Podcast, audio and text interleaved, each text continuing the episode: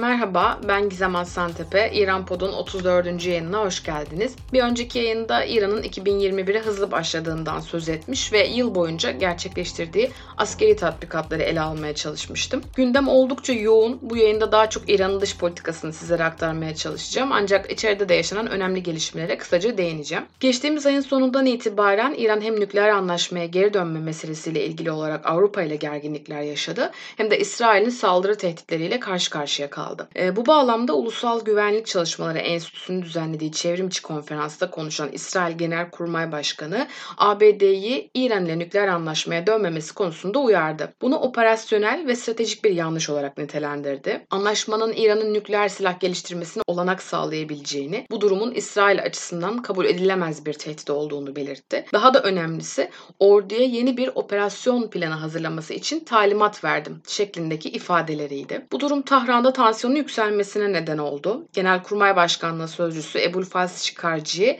tehditlerin sadece psikolojik bir savaş olduğunu ve İsrail'in en küçük hatasında sadece İran'a saldırmak için hazırladıkları füze üslerinin değil, Hayfa ve Tel Aviv'in de yerle bir edileceğini söyledi. Ayrıca bir başka açıklamasında İsrail'den çökmesi gereken kanserli bir tümör olarak bahsetti. İran Cumhurbaşkanlığı Ofisi Başkanı Mahmut Vaizi de İsrail'in psikolojik savaş niyetinde olduğunu, propaganda yaptığını, olmadığını ve böyle bir plan uygulamaya kapasiteleri veya yetenekleri olmadığını belirtti. İran'ın Birleşmiş Milletler daimi temsilcisi Mecid Taht Revanchi ise bu tehditlerin Birleşmiş Milletler Anlaşması'nın ikinci fıkrasının açıkça ihlali olduğunu ve her türlü provokasyon e, veya tehdide sert bir şekilde karşılık verileceğini duyurdu. Bu dönemde İsrail-İran krizine ve İran'ın ABD ile olası müzakere süreçlerine ilişkin uluslararası tepkiler gelmeye devam etti. Bahreyn Dışişleri Bakanı El Zeyani, İsrail ve Körfez ülkelerinin İran konusunda ortak bir tutum göstermelerinin Biden yönetimi üzerinde daha etkili olabileceğini söyledi. Körfez İşbirliği Konseyi Genel Sekreteri bölge güvenliği ile ilgili meselelerde ortak bir karara varılması gerektiğini açıkladı. Rusya İran ABD arasındaki anlaşmanın aciliyetine vurgu yaptı. Ayrıca Rusya'nın Birleşmiş Milletler temsilcisi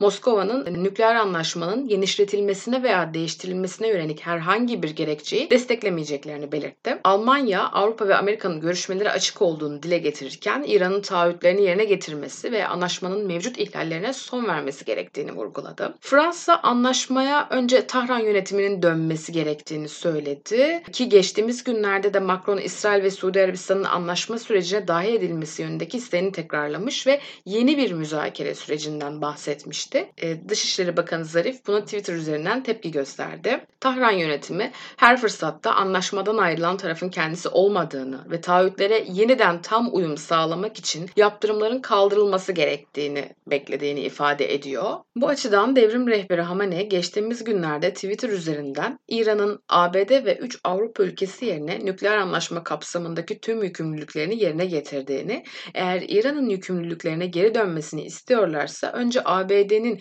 tüm yaptırımları kaldırması gerektiğini yineledi. Bu yakın zamanda Dışişleri Bakanı Blinken'ın İran ile anlaşmaya geri dönülebileceği ancak bunun için zamana ihtiyaç olduğu yönündeki açıklama açıklamalarından hemen sonra geldi. İran Dışişleri Bakanı Cevat Zarif Foreign Affairs adlı dergide yayınlanan yazısında İran'ın yaptığı nükleer anlaşmaya geri dönmek istediğini vurgulamıştı.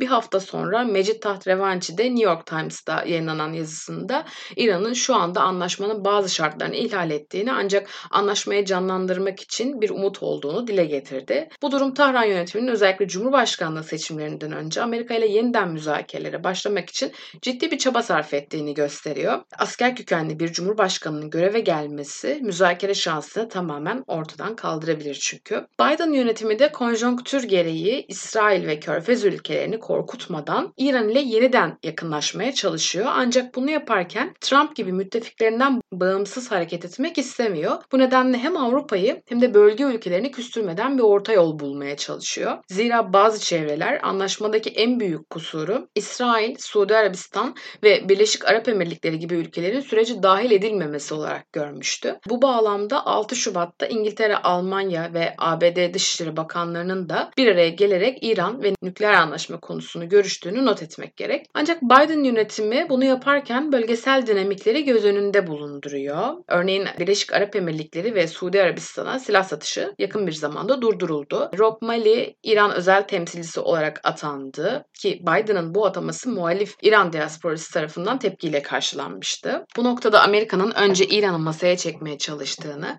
ardından daha sert bir anlaşmayla onu kontrol altına almayı hedeflediğini söylemek mümkün. Blinken'ın 1 Şubat'ta İran'ın uranyum zenginleştirme faaliyetleriyle ilgili olarak birkaç ay içerisinde ki bazıları bunun birkaç hafta olduğunu söylüyor, nükleer silah için gerekli uranyumu elde edebilir açıklaması panik yaratmıştı. Ancak aynı konuşmasında İran'ın gerekli şartları yerine getirmesi durumunda ABD'nin de anlaşmaya döneceğini yineledi. İsrail Enerji Bakanı da İran'ın tek bir nükleer silah yetecek kadar bölünebilir malzeme üretmesini yaklaşık 6 ay süreceğini ve nükleer silah için de yaklaşık 1 veya 2 yıl gibi bir sürece ihtiyaçları olduğunu açıkladı. Bu açıklamalar Blinken'ın yaptığı açıklamalardan hemen sonra geldi. Neticede İran'ın uranyum zenginleştirme oranını günden güne arttırması müzakere olasılığını düşürüyor. İran geçtiğimiz ay bir ay içerisinde %20 oranında zenginleştirilmiş 17 kilogram uranyum ürettiğini duyurdu. Bu nedenle Biden son verdiği röportajda yaptırımlar kaldırılacak mı sorusuna hayır yanıtını vererek önce İran'ın uranyum zenginleştirme faaliyetlerini durdurmasını gerektiğini belirtti. E, görünen o ki İran sert adımlar atarak ve bazı kapıları kapatarak hem kamuoyu oluşturmaya hem de durumun aciliyetini göstermeye çalışıyor ABD yönetimine karşı. Ancak bu yöntemin ters tepebilme ihtimali de var tabii ki. Son günlerin önemli meselelerinden biri de Tahran hükümeti Taliban heyeti görüşmeleriydi. İran Dışişleri Bakanlığı Sözcüsü Said Hatipzade 26 Ocak'ta yaptığı açıklamada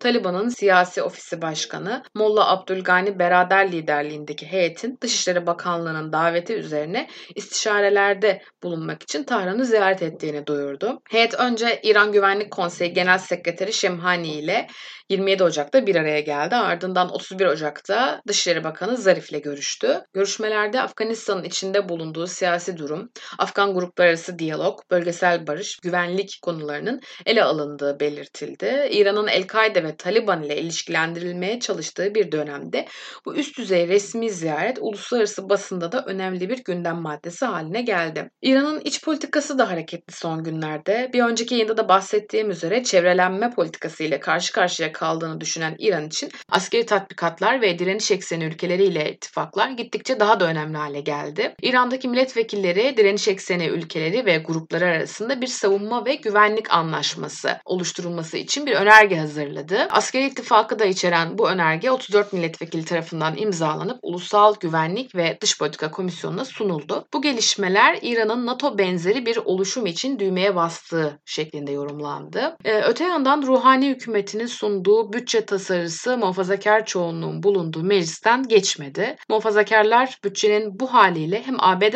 yaptırımları hem de gerçekçi olmayan petrol geliri tahminleri sebebiyle kabul edilemez olduğunu savundu. Yeni bir bütçe sunulmasına ve krizin çözülmemesi halinde bir veya üç ay süreyle geçici bir bütçe çıkarılmasına karar verildi. Ayrıca iç politikada her alanda belirginleşen çatlaklar daha görünür hale gelmeye başladı son dönemde. İstihbarat Bakanı Alevi Fahrizade'ye yönelik suikastın gerçekleşeceği bölgeye 5 gün önce haber vermiştik. Ancak suikast sistemindeki lojistiği sağlayan kişi silahlı kuvvetler mensubuydu ve bizim bu alanda araştırma yetkimiz yok açıklamalarıyla içeriye yönelik bir suçlamada bulundu. Suikastla ilgili bir başka iddia ise İngiltere merkezli bir Yahudi dergi Jewish Chronicle'dan geldi. Dergideki rapora göre İsrail ve İran vatandaşları da dahil olmak üzere 20'den fazla ajandan oluşan bir ekip Fahrizade'yi 8 ay boyunca izledi ve İran'a parça parça soktukları bir tonluk patlayıcı ve uzaktan kumandalı bir silahla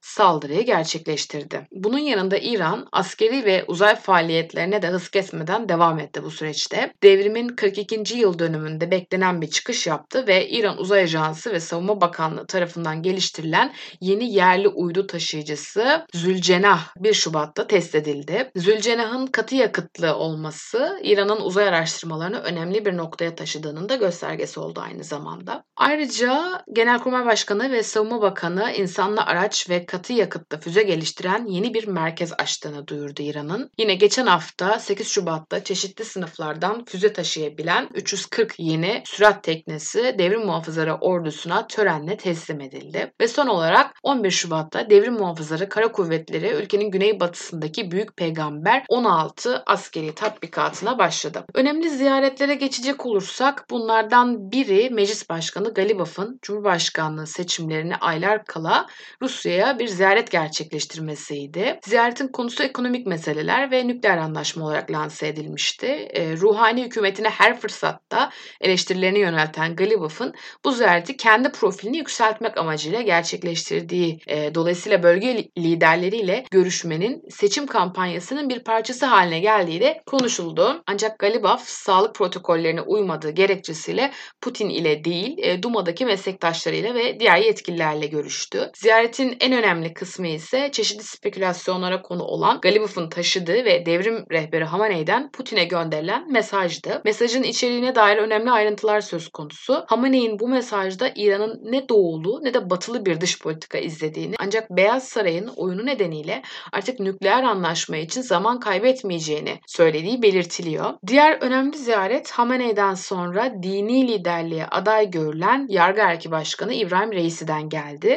Reisi de Galibaf ile aynı dönemde Irak'ın başkenti Bağdat'a gitti. Ee, Süleymani'nin suikaste uğradığı yeri ziyaret etti ve burada bir konuşma yaptı. Yakın zamandaki bir başka önemli gelişme İranlı diplomat Esadullah Esadi'nin Belçika Mahkemesi tarafından terör saldırısına patlayıcı temin etmekten 20 yıl hapis cezasına çarptırılması oldu. İranlı yetkililer bunu batılı bir tuzak olarak değerlendirdi ve Belçika Büyükelçisini çağırarak kararın 1961 Viyana Sözleşmesi'ne aykırı ve gayrimeşru olduğunu söyledi. Son olarak bugünlerde Kanada hükümetinin İran Dışişleri Bakanı Zarif'e ait olduğu düşünülen bir ses kaydı üzerinde çalıştığını da not etmek gerek. Kayıtta Ukrayna uçağının düşürülmesinin kasıtlı bir eylem olma olasılığını tartışan kişinin Zarif olduğundan şüpheleniliyor. Kayıtta olaya karışan 2 veya 3 casusa işaret edilirken gerçeğin kolayca açığa çıkabilecek bir şey olmadığı da söyleniyor. Soruşturma sürüyor ancak Zarif hakkındaki iddiaları yalanlamakta gecikmedi. İran'daki son gelişmeler böyleydi. Beni dinlediğiniz için teşekkür ederim. Bir sonraki yayında görüşmek üzere. Hoşçakalın.